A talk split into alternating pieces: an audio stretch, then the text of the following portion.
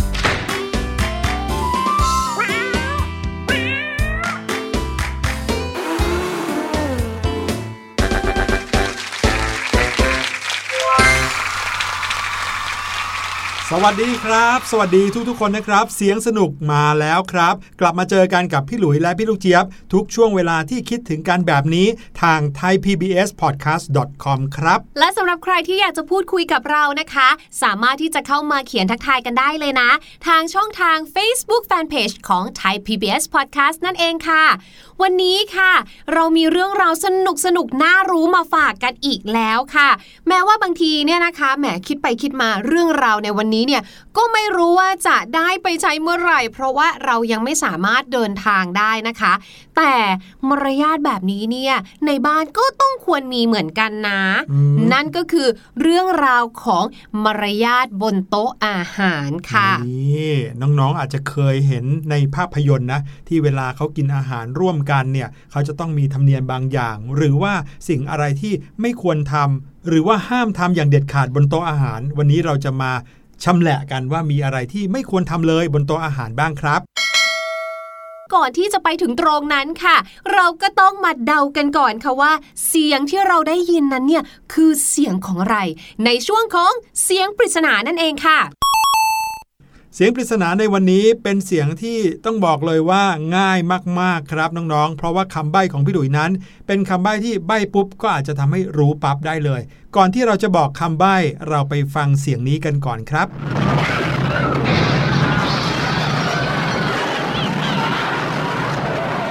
โอ้โห ฟังแล้วก็รู้เลยว่าเต็มไปด้วยความรุนแรงนะครับ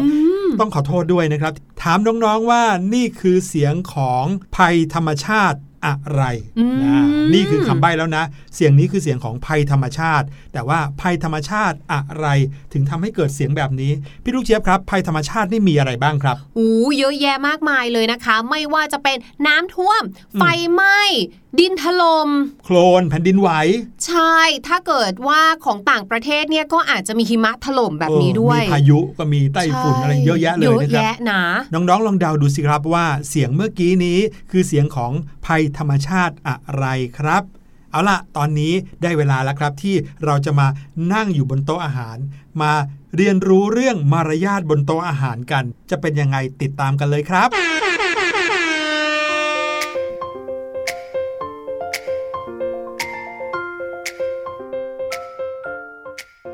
go การออกไปกินอาหารนอกบ้านในช่วงนี้เนี่ยนะคะ หลายปีที่ผ่านมาเนี่ยอาจจะเป็นเรื่องที่ไม่ปกติสำหรับเรากันสักเท่าไหร่นะคะ รวมไปถึงค่ะการไปกินข้าวนอกบ้านเนี่ยมันก็จะมีเลเวลของมันด้วยนะ เช่นถ้าเกิดว่าเราไปนั่งกินข้าวที่ฟู้ดคอร์ทอาจจะไม่ได้จำเป็นต้องใช้มารยาทเหมือนอย่างกับไปกินที่ร้านอาหารที่เป็นระดับพัตตาคารหรือว่ารีสอร์ทแต่ว่ามันก็จะมีมารยาทบางอย่างนะคะ ที่ควรทำไม่ว่าคุณจะกินที่ไหนก็ตาม แม้กระทั่งกินข้าวที่บ้านอืมแต่ว่าที่สำคัญที่สุดเลยนะครับ มารยาทข้อแรกของการรับประทานอาหารร่วมกันก็คือ เราต้องไม่เคี้ยวอาหารทั้งที่ยังเปิดปากอยู่ หรือพูดง่าย ๆก็คือ ไม่ปิดปากเคี้ยวอาหารครับอืมเรื่องนี้บอกได้เลยว่าหลายคนทำโดยที่ไม่รู้ตัวพี่หลุยเองก็เป็นคนหนึ่งนะครับ ที่บางครั้งทำโดยไม่รู้ตัวบ้าง เนื่องจากเดี๋ยวนี้นั่งกินข้าวไปดูทีวีไป หรือว่านั่งกินข้าวอยู่คนเดียวบ้าง แล้วก็มีความคุ้นเคยชินครับกับการกินเร็วๆขณะที่เราเนี่ยกินข้าวอยู่คำหนึ่งเนี่ยนะครับ ช้อนของเราก็ตักอาหารเตรียมที่จะเข้าปากอีกคำหนึ่งแล้ว ดังนั้นก็เลยกลายเป็นการอ้าปากเคี้ยว แล้วก็ดูไม่สวยงามไม่เหมาะสมนะครับ ถ้าเราจะต้องกินอาหารร่วมกับคนอื่น พยายามปิดปากแล้วค่อยเคี้ยวอาหารครับ ใช่แล้วค่ะ เพราะว่าการเคี้ยวแบบที่ไม่ปิดปากเนี่ยนะคะ อาจจะทำให้อาหารบางส่วนหรือน้ำที่มันอยู่ในอาหารเนี่ยค่ะ มันก็จะไหลเยิ้มออกมาได้ประเด็นออกมา มันก็ไม่สวยงามเลยนะคะ ที่คนตรงข้ามเขาจะมาเห็นภาพแบบเนี้ยค่ะครับอันนี้เกิดจากประสบการณ์ตรงเลยนะคะ ก็คือพี่ลูกเจี๊ยบนั้นกินก๋วยเตี๋ยวค่ะ แล้วก็จะมีผักบุ้งพี่ลูกเจี๊ยบเคี้ยวผักบุ้งโดยที่ลืมปิดปาก น้ำที่มันอยู่ในก้านผักบุ้งอะค่ะ มันก็พุ่งกระเด็นโอ้อโหอกมาออกมาไปคืจากหลอดเลเพื่อยนที่นั่งอยู่ฝั่งตรงข้ามเนี่ยคือตกใจมาก เราเองก็ตกใจมากเช่นเดียวกัน ตั้งแต่วันนั้นเป็นต้นมาค่ะ พี่ลูกเจี๊ยบเนี่ยก็จะแบบพยายามมีสติ แล้วก็เข้าใจเลยว่า อ๋อเหตุผลที่เราไม่ควรเคี้ยวอาหารโดยที่เปิดปากเอาไว้เนี่ยนะคะ เพราะอะไร อืมแล้วยิ่งเดี๋ยวนี้เป็นยุคสมัยที่มีเชื้อโรคระบาดเยอะด้วยเนาะการปิดปากเคี้ยวก็จะช่วยได้มากครับ นอกจากที่เรานะคะไม่ควรที่จะเคี้ยวข้าว หรือว่าเคี้ยวอาหารทั้งๆทที่ยังเปิดปากอยู่เนี่ยนะคะ อีกหนึ่งอย่างสำคัญไม่แพ้กันเลยก็คือ ถ้าเราเนี่ยนะคะยังเคี้ยวอยู่ ยังมีอาหารอยู่เต็มปากเลยค่ะ เราไม่ควรที่จะพูดอะไรใด ๆ ทั้งสิ้น ถ้าเกิดว่ามีคนมาถามอะไรเรานะคะ เราควรจะส่งสัญญาณมือให้เขารอก่อน wait a minute รอสักครู่ ขอเคี้ยวข้าว แล้วก็กลืนอาหารในปากซะก่อน เพราะว่ามันจะเป็นภาพเดียวกันเลยค่ะว่า ในขณะที่เราเนี่ยเคี้ยวไปด้วย แล้วเราก็จะพูดไปด้วย เวลาที่เราจะพูดเนี่ยนะคะ มันคือการที่ลมในตัวเนี่ยค่ะ มันจะถูกเปล่งออกมาหรือว่าปล่อยออกมาผ่านทางช่องปากของเรา ดังนั้นลมที่ออกมาเป็นคำพูดนั้น ก็อาจจะมีอาหารออกมาด้วยเช่นเดียวกันค่ะ จริงไม่เชื่อน้องๆ ลองดูก็ได้นะครับ แต่อย่าไปลองกับคนอื่นนะ ลองเคี้ยวอาหารตอนที่นั่งกินคนเดียวเนี่ย แล้วลองพูดไปด้วยร้อยทั้งร้อยรับประกันเลยนะครับ อาหารจะต้องกระเด็นหลุดออกมาจากปากแน่นอนครับ ข้อต่อไปนะครับเป็นเรื่องของการตักอาหารครับ ตักกับข้าวที่อยู่ตรงกลางวงเนี่ยนะครับ อันนี้สำคัญมากเลยว่าบางครั้งที่เราตักอาหารเนี่ยเราอาจจะเผลอไปตักโดยการยื่นแขนข้ามหัวคนอื่นครับถ้าเกิดว่าบังเอิญเรานั่งอยู่ริมของโต๊ะนะครับแล้วก็ไม่สะดวกที่จะตักอาหารที่อยู่ตรงกลาง วิธีแก้เนี่ยไม่ใช่การยืนแล้วก็โน้มตัวไปตักอาหาร ข้ามหัวข้ามจานของคนอื่นนะครับ วิธีแก้อย่างมีมารยาทก็คือ บอกครับ บอกให้คนที่อยู่ใกล้จานอาหารนั้นเนี่ยช่วยส่งผ่านจานอาหารนั้นมาให้เราสัหน่อย และส่วนใหญ่นะครับ บางครั้งพอเวลาที่เราขอให้คนอื่นช่วยส่งผ่านจานมาให้เนี่ยเขาก็มักจะเอามาตักกับข้าวนั้นให้เราด้วยซ้ำไปครับ แม้ว่าภาพนี้นะคะอาจจะเห็นได้ยากหน่อยในช่วงนี้นะคะ ในช่วงของโควิด -19 นะคะ ภาพอีกภาพหนึ่งค่ะ ก็เห็นได้ยากเหมือนกันค่ะ นั่นก็คือเมื่อเวลาที่คุณพ่อคุณแม่เนี่ยนะคะทำอาหารมาค่ะโอ้โหร้อนร้อนออกมาจากเตาน่ากินจังเลยอะ่ะเราก็เลยรีบค่ะ จะไปตักใส่จาน แต่พอเผอิญโอ้โหควันขึ้นขโมงเลยอะอดไม่ได้ เลยจะเป่าให้เย็นลงครับบอกเลยนะคะว่าอย่าทำแบบนั้นค่ะ แน่นอนข้อแรกก็คือเมื่อเราเป่าน้ำลายของเราก็จะไปกับอากาศ เสร็จแล้วก็ไปลงอยู่ในจานกลางนะคะ กับข้าวที่เป็นกับข้าวจานรวม วิธีแก้นะคะก็คือให้ตักกับข้าวนั้นมาใส่ในจานของเราก่อน หรือค่ะตักใส่ถ้วยแบ่ง หรือแม้กระทั่งนะคะ ถ้าเกิดว่าเป็นซุปหรืออะไรนะคะ เราอาจจะใช้ช้อนเนี่ยค่ะ คนไปเรื่อยๆเรื่อยๆนะคะ ให้ไอร้อนเนี่ยมันรีบขึ้นมาไวๆ แบบนี้ค่ะทำได้ หรือถ้าอยากจะเป่านะคะ คืออย่างที่บอกตักมาเป็นของเราก่อน ตักแบ่งก่อน แล้วจะเป่าเท่าไหร่เนี่ยก็เป่าไปเลยค่ะ อืมอันนี้นึกภาพตามแล้วก็เห็นภาพเลยนะ ว่ามันจะปลอดภัยมากขึ้นด้วย ถูกต้องค่ะ อีกเรื่องหนึ่งนะครับเป็นเรื่องของการถือช้อนซ่อมครับ บางคนได้ยินพี่หลุยพี่ลูกเจี๊ยบเล่าแบบนี้แล้วก็โอเคครับได้เลย ผมหรือว่าหนูเนี่ยไม่พูดตอนที่กำลังเคี้ยวข้าวอยู่ก็ได้ แต่ว่านั่งอยู่บนโต๊ะอาหารเราก็คุยกันได้ใช่ไหมเพราะฉะนั้นหนูก็จะพูดตอนที่หนูเนี่ยกินข้าวเสร็จแล้วแต่ก็ยังมีเรื่องที่ควรระวังนะครับว่าระหว่างที่เราพูดคุยบนโต๊ะกินข้าว บางครั้งในมือของเรายังถือช้อนซ่อมมีด หรืออะไรบางอย่างที่เป็นอุปกรณ์อยู่เนี่ยนะครับ ถ้าเราจะพูดให้วางซะก่อนครับ วางอุปกรณ์เหล่านั้น วางช้อน วางซ่อม วางมีด มือของน้องๆอาจจะประสานกันเอาไว้ก็ได้ครับ การถือช้อนหรือซ่อมหรือมีด หรืออุปกรณ์กินอาหารในขณะที่เราอยู่บนโต๊ะอาหาร แล้วก็พูดไปเรื่อยๆเนี่ยถือเป็นสิ่งที่ผิดมารยาทแต่ความจริงแล้วเนี่ยนะครับก็มีสาเหตุเหมือนกัน เพราะว่าเวลาที่เราพูดคุยแล้วบางทีอาจจะออกรถออกชาติ มีความสนุกสนานหัวเราะใช้เสียงดัง เราก็มักจะออกท่าทางที่มือของเราด้วย ถ้ามือของเราถืออุปกรณ์ในการตักอาหารอยู่ในมือเนี่ยบางทีเราอาจจะชี้ไปในทางคนอื่นได้ แล้วก็ทำให้เศษอาหารที่ติดอยู่ที่นั่น หรือว่าเศษน้ำเศษน้ำแกงอะไรต่างๆ กระเด็นไปโดนคนอื่นได้เหมือนกัน เพราะฉะนั้นถ้าเราจะพูดคุยกันถึงแม้ไม่มีอาหารอยู่ในปากนะครับ เราก็ต้องวางช้อนซ่อมให้เรียบร้อยซะก่อนแล้วค่อยพูดครับ และอีกหนึ่งมารยาทนะคะที่เราควรจะทำค่ะ เมื่อเรากินอาหารไม่ว่าจะร่วมกับคนอื่นนะคะ หรือว่ากินเองคนเดียวเนี่ยก็คือ ไม่ปล่อยอาหารให้เหลือครึ่งคำในจานค่ะ ครึ่งคำนะคะ ไม่ใช่หมายถึงครึ่งจานนะคะอืมเมื่อเราตักอาหารมาค่ะ เราก็ควรที่จะกินให้หมดแหละ อันนี้คือถูกต้องอยู่แล้วนะคะ แต่ว่าถ้าเกิดว่าเรากินไปแล้วเนี่ยนะคะ สมมุติว่ามันเป็นชิ้นยกครับตัวอย่างเช่น ทอดมันอืมอย่างเงี้ยค่ะ เราตักมาหนึ่งชิ้นใช่ไหมเสร็จแล้วเราก็กัดไปคำหนึ่งอุ๊ย พอละไปชิมอย่างอื่นดีกว่า แล้วก็วางไว้เหลือในจานครึ่งคำแบบนั้นน่ะครับไม่ได้นะคะ นี่คือเรียกว่าไม่มีมารยาทค่ะ เพราะว่าเวลาที่อาหารเนี่ยนะคะ เป็นรอยฟันกัดเนี่ยมันก็คือจะเป็นโค้งๆแบบนั้นนะคะ มันดูแล้วมันไม่สวยงามนะคะ รวมไปถึงค่ะบางคนเนี่ยนะคะ เหลือค้างเอาไว้แบบยังมีไม้จิ้มอยู่เลย หรือบางทีซ่อมเนี่ยค่ะ จิ้มคาเอาไว้แล้วก็ทิ้งเอาไว้ในจานแบบนั้นเลยโอ้โหดูไม่งดงาม ใช่คนที่เขาเนี่ยจะเก็บจานไปบางทีเขาก็ไม่แน่ใจว่า เอ๊ะ สรุปแล้วกินอยู่หรืออันนี้เปล่ากินอยู่หรือเปล่า เก็บได้ไหมเขาจะกลับมาว่าเราไหมอะแบบนี้ค่ะ มีมารยาทอีกข้อหนึ่งนะครับ พี่หลุยว่าถ้าสิ่งนี้ทำได้นะ ก็จะน่ารักมาก ๆเลย เวลาที่น้องๆออกไปกินข้าวข้างนอก ใน โดยเฉพาะอย่างยิ่งในร้านที่มีบริกรนะครับ หรือว่าคนที่คอยเสิร์ฟอาหาร คอยดูแลเทน้ำดื่ม หรือว่าคอยตักอาหารเพิ่มให้เราเนี่ยนะครับ คนคนนี้มีอาชีพที่เรียกว่าบริกรนะครับ ซึ่งบริกรเนี่ยเขาจะคอยดูแลเราเป็นอย่างดี ขณะที่เราอยู่บนโต๊ะอาหาร แล้วพอเวลาเรากินอาหารไปเรื่อยๆ บางครั้งเราอิ่มแล้วใช่ไหมครับ แล้วบริกรเขาอาจจะถามเราหรือว่าเช็คสัญญาณเราว่าเราอิ่มหรือยังด้วยการทำทีว่าจะตักอาหารให้เพิ่มอย่างนี้นะครับ แล้วเราแบบอิ่มแล้วไม่เอาแล้ว สิ่งที่เราควรทำนะครับ ไม่ใช่การโบกมือ bye bye บอกเขาว่าไม่เอาแล้วนะครับพี่ไม่ใช่แบบนั้น แต่ให้เก็บมือให้ดีแล้วให้ปฏิเสธด้วยคำพูดครับว่า ไม่เอาแล้วครับ ไม่ครับ ขอบคุณครับ ขอบคุณค่ะ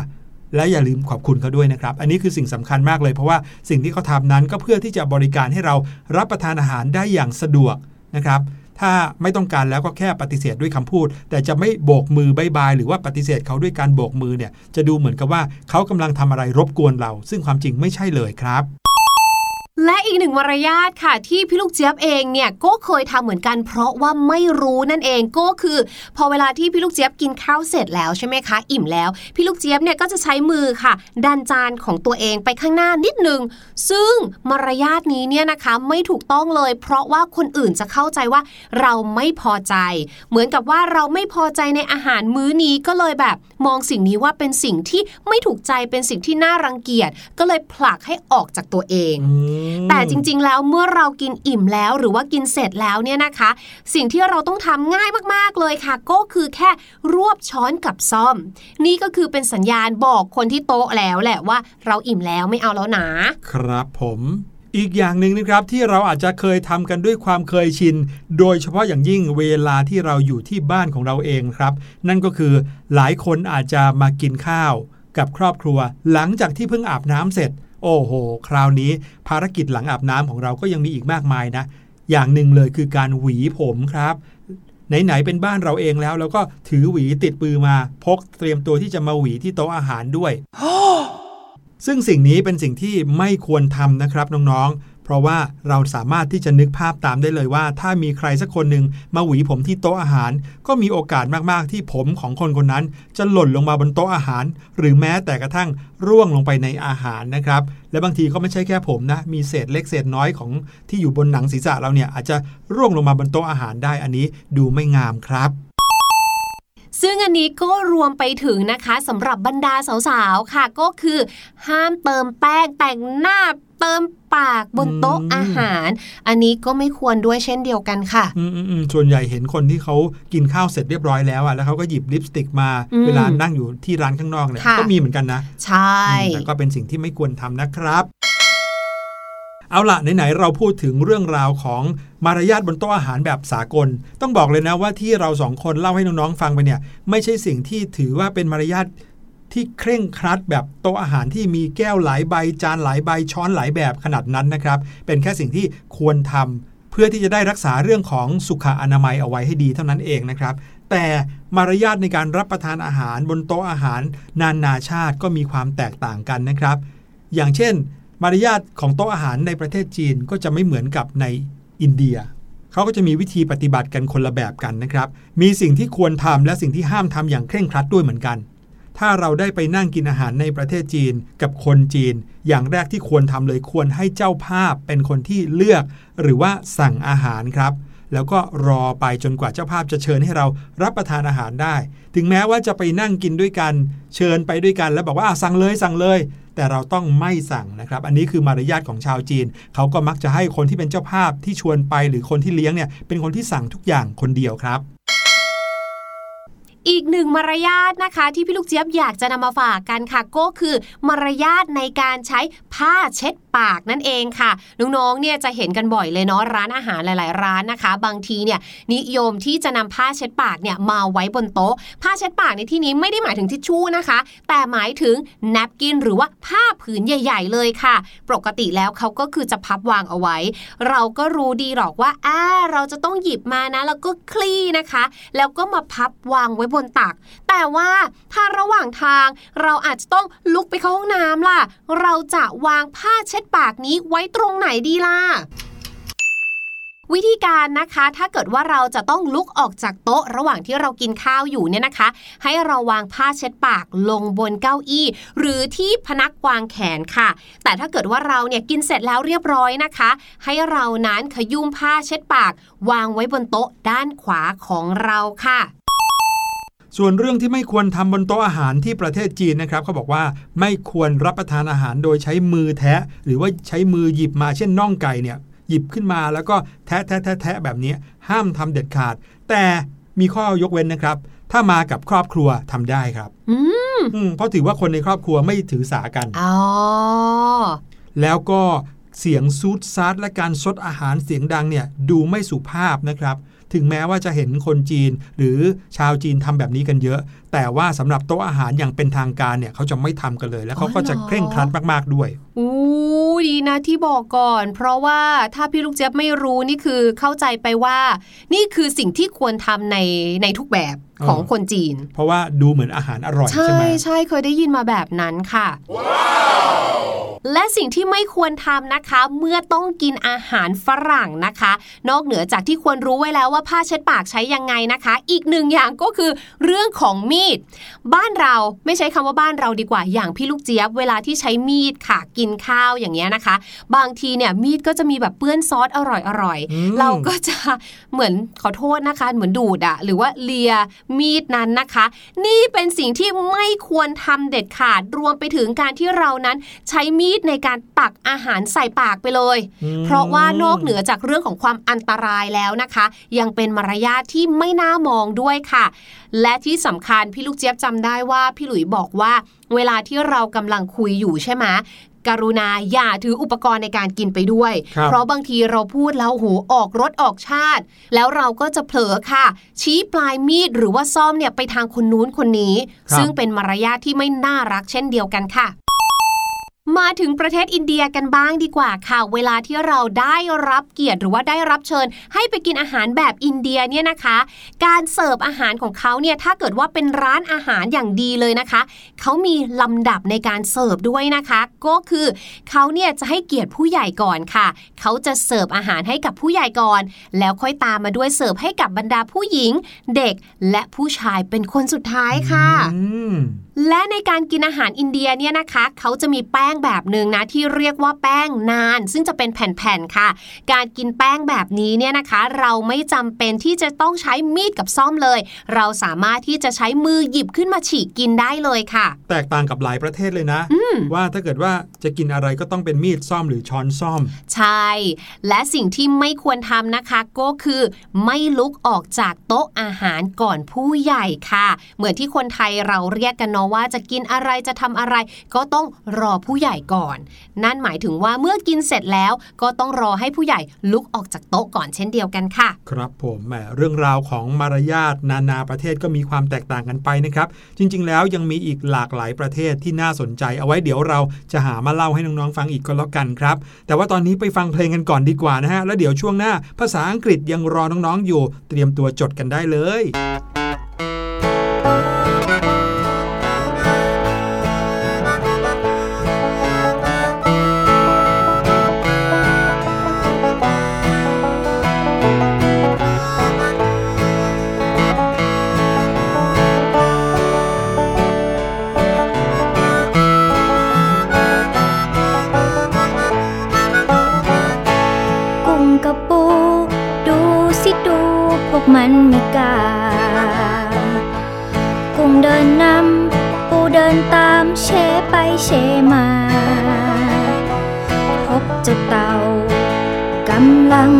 รวมเตรียมมา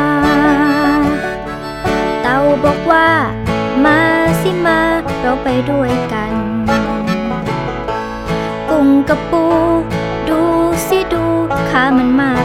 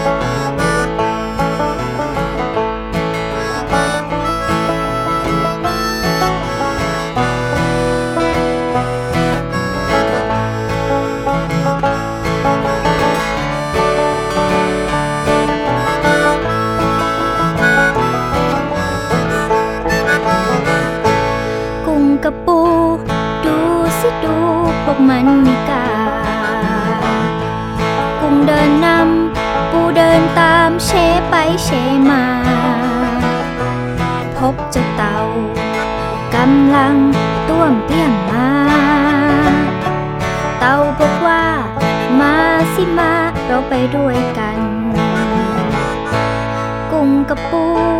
ดูสิดูขามันมากมายเต่าตาลาย เวียนหัวมองตามไม่ทัน พวกเด็กๆลองมาช่วยนับกัน กุ้งปูนั้น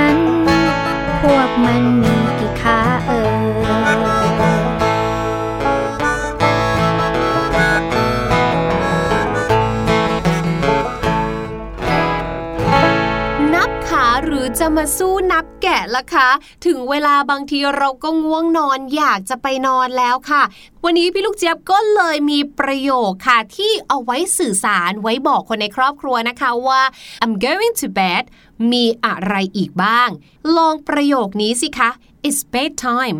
หรือนะคะ I'm off to bed เอาล่ะ มาเฉลยเสียงปริศนากันครับ อย่างที่ถามน้องๆไว้ว่า เสียงปริศนานี้คือเสียงของภัยพิบัติทางธรรมชาติครับ แต่ว่าคือภัยพิบัติอะไร ลองไปฟังกันอีกทีครับ